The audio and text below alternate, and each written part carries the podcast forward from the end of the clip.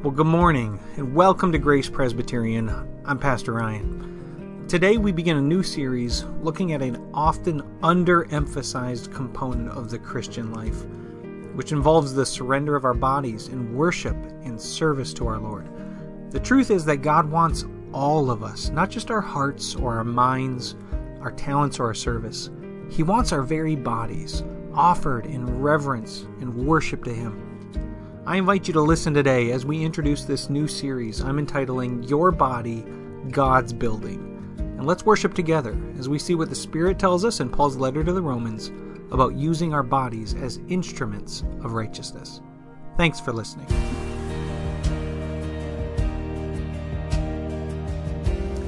So, it was about two weeks ago that I started hearing this terrible grinding sound coming from the back of our minivan. Anyone else know what that is? Anyone else have that? You, you heard ours even. That's right. You could hear it. Oh, there come the flunkers down the road because there's this grinding that's coming. So this past week, I got all my tools, and who knows what this is? Yeah, it's a brake rotor. And uh, you, if you uh, have a sharp eye, you might even be able to tell that there's this groove that's cut all along the side, this sharp, shiny groove uh, that was making all the noise. Well, the problem was coming from one of these, one of these little brake pads. Yeah, they were in so much trouble, I brought them to church. That's how much trouble they were in. Uh, you'll, you'll recognize this nice thick one. This is how it's supposed to work, but the caliper wasn't working quite properly. Instead, what it was doing is it was uh, wearing unevenly on this side. Now, that's the type of problem that if you talk to a mechanic, maybe Bob can even verify this, that starts off very early on when the pad is good and thick. And it tends to slowly get worse and slowly get worse and slowly get worse. It doesn't start out like this, flat where it's grinding on the steel. Instead, it just starts out with just a little bit of unevenness, just a little bit of unbalanced. And eventually, if the problem is not corrected, uh, it can be a major problem for a vehicle. In fact, if your brakes go bad on the vehicle, what's going to happen when you have to make that emergency stop? What's going to happen when the, uh, the ice pulls your tires out from under you? Uh, that even such a tiny little problem, this, this way in which the, the simple uneven wearing uh, can eventually lead to the destruction of the entire vehicle. And it starts out small, and it starts out subtle, and it starts out many times unnoticed. I find a very apt analogy for how Christians fail to address the unbalanced nature of how we live our lives. Where a little problem starts, maybe it's a, a small temptation, maybe it's a, an appetite for this, a taste for that, a desire for something that really is a little bit out of place, a little bit out of balance. And, and it's okay, and you kind of dismiss it, and uh, the pattern continues, and it continues, and it continues until now it's a major problem. But it didn't start that way. This is not a popular series to preach on in America. It's not. Uh, there, there is this uh, subliminal understanding that we will give to God our hearts and our minds, but you know what? My body's mine. And who are you to say how I and what I want to do? And, and we, we don't like that kind of intrusion into our preferences, into our tastes. And yet the problem is the Bible is very specific and very clear that God did not just save your soul, instead, He's also purchased your bodies. He has redeemed all of you and will one day resurrect the brokenness of our bodies unto eternity. But you know what? He wants it all. He wants it all now. I was uh, flipping through the channels and came across an ad uh, for a show, I think it was on Fox, called Temptation Island. I mean, uh, I, I should, I shouldn't have, but I looked it up online. I do not recommend this. And I had to call my wife and I said, Look at this. And she said, What are you looking at? I said, It's this TV show. I, I said, I, I think, and what they do is they take couples and they put them on this island wearing next to nothing, and then they see if they can be faithful. They see if they can be faithful with their bodies, is, is really the entire premise of the show. And you know what? People tune in to watch this sort of thing. And I could talk, I could pick TV show after TV show after TV show uh, where this is kind of the thing that baits people in this, this idea of temptation, this idea of how we use our bodies. I couldn't show a picture of it, so I have to just show you this picture of donuts instead. and uh, I thought I told my wife we should watch this show and see what it's about. She said, "Don't watch it. Don't even think about it." Is what she told me. So you get donuts instead.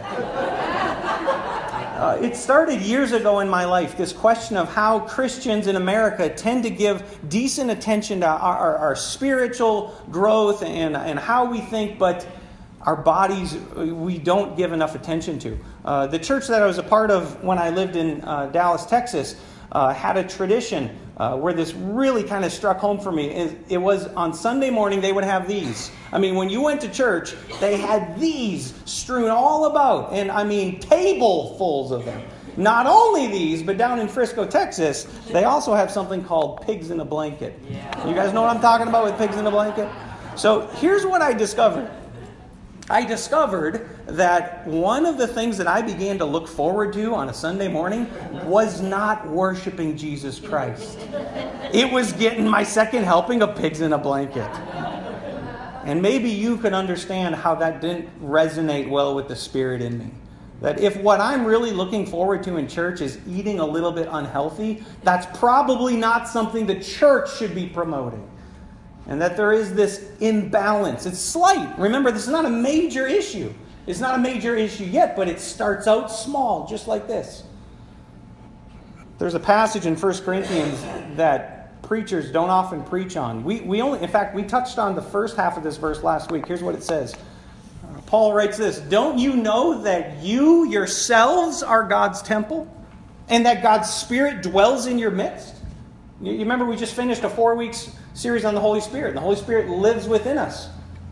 But look at the next sentence. If anyone destroys God's temple, God will destroy him. For God's temple is sacred, and you are that temple. It's not a popular message. Um, not in America, at least. I mean, we have our entire entertainment program predicated on the, on the hope that you will give in to temptation. Uh, we have an entire food industry that works meticulously. In fact, they have uh, councils of people who work to make the food look tempting. And it's so much easier to just order a pizza.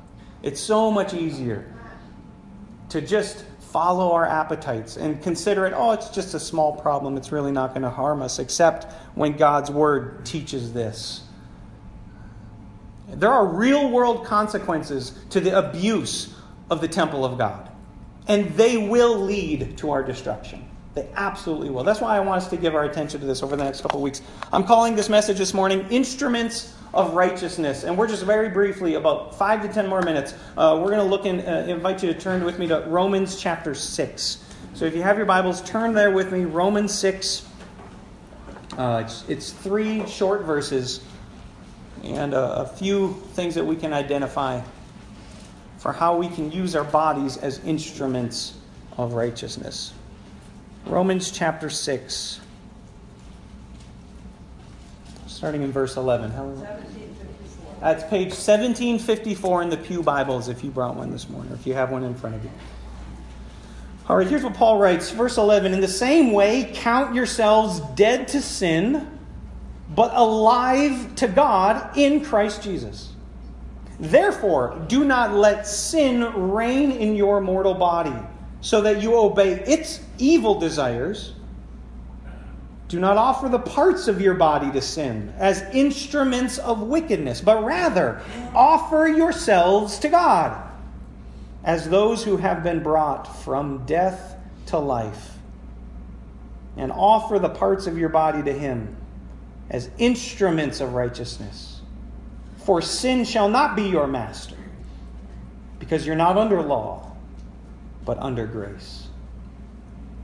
A fantastic passage. So much more here than we're going to be able to cover, but just a few things I want to draw out to you today. First is this word count. You see it in verse 11? In the same way, count yourselves dead to sin.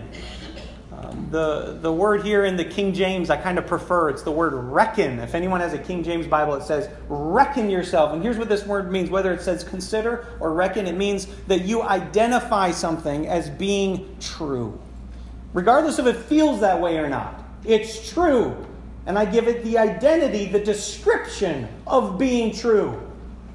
So whether or not you feel dead to sin, because sometimes sin feels very alive the truth is, you are dead to sin. Um, it's still a little difficult to understand, but Paul can help us out in another passage. Hold, hold, your place in Romans 6 and turn with me to the book of Colossians. So, just a few books further in your New Testament, the book of Colossians, chapter 3, because he really develops this idea in a helpful manner in Colossians, chapter 3.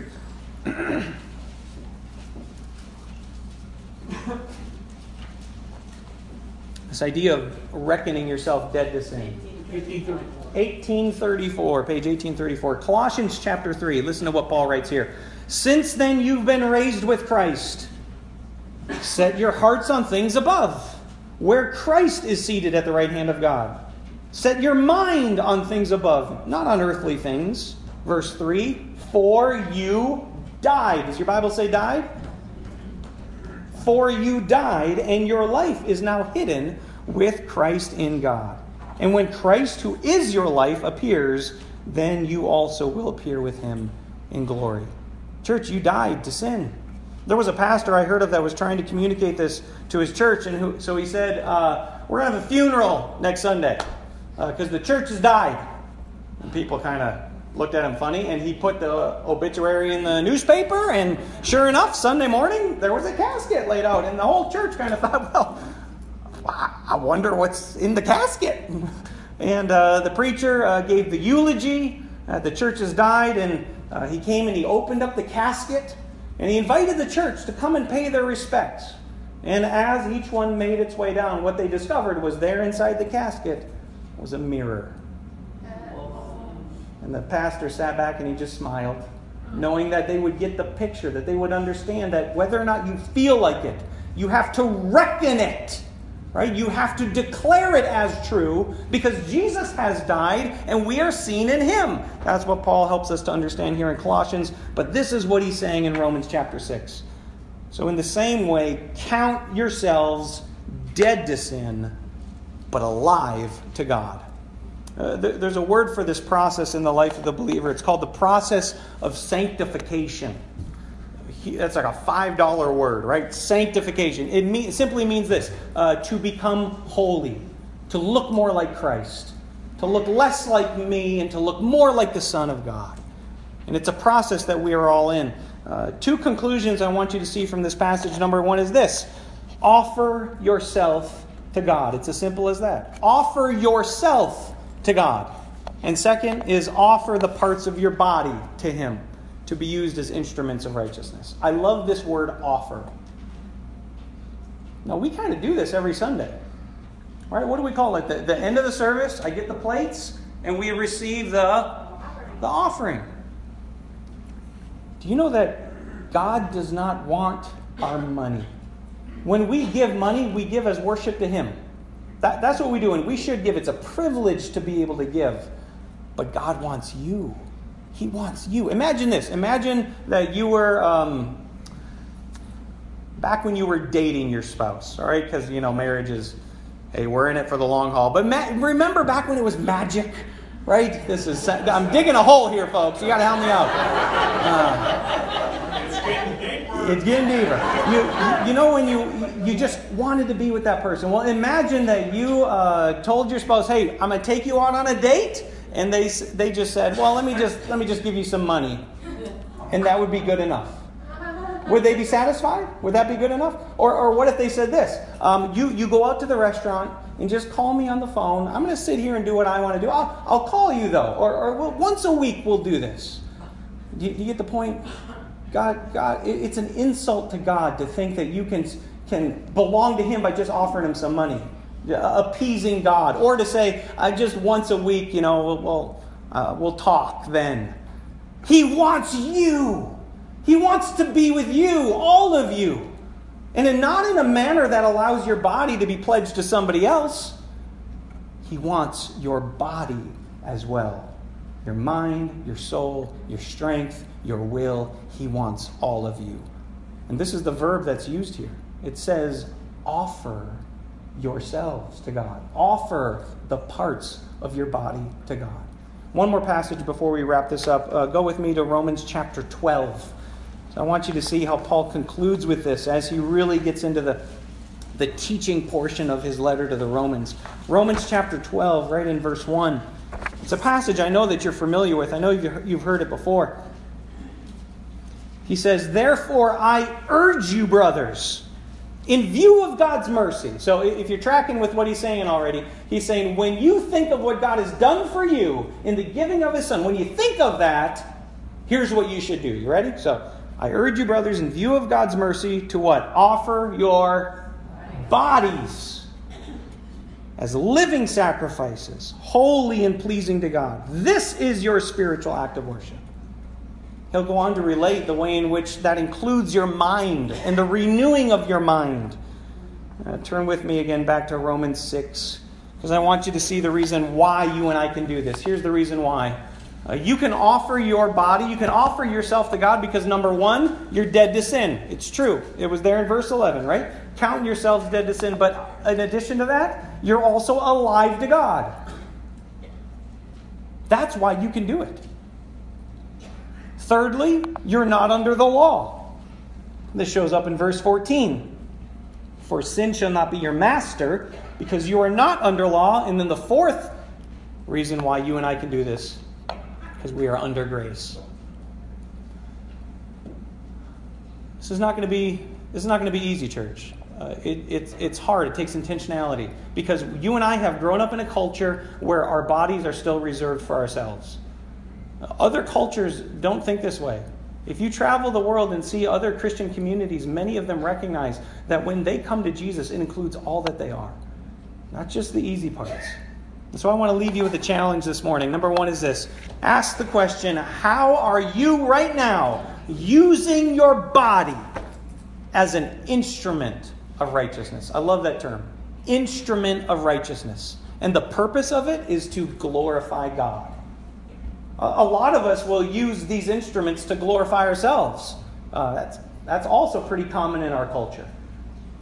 We got to ask the question how, ask yourself, how am I right now using my body, the body that He has given me, the body that He lives in, to glorify not myself, but to glorify Him? How am I doing that? And the second area uh, that I want you to address is to ask what part of my body do I need to give do I need to further sanctify that needs to be further made holy, I need to give further attention to. I just listed a couple of things here your mind, maybe your eyes, what you're, what you're watching, maybe your ears, what you're listening to, our appetites, what we're, what we're craving after, tongues, that's a tough one for a lot of people. Uh, James, uh, the writer in the New Testament, spends an entire chapter saying how this is the predominant problem with believers is our tongues. Maybe it's your hands and your feet. And I just left a blank there for you to fill in in case there's something else. It's easy to make a small, uh, a small mistake, and it starts out small. This is how it starts, church. It starts out little by little. Uh, many times unaddressed, unrecognized. Uh, for me, it's beef jerky. Anyone else on that? If I start eating beef jerky, like 30 minutes later, I'm like, I should have never started eating beef jerky because I can't stop. Uh, little appetites, little desires, little temptations that you and I need to live beyond our culture's um, values. Don't let a small mistake that maybe has been building in your life for years and years to go unaddressed. In time, it can destroy the whole vehicle. Let us instead give some attention. We, Will you guys pray with me this morning as we ask God's blessing over our next couple weeks?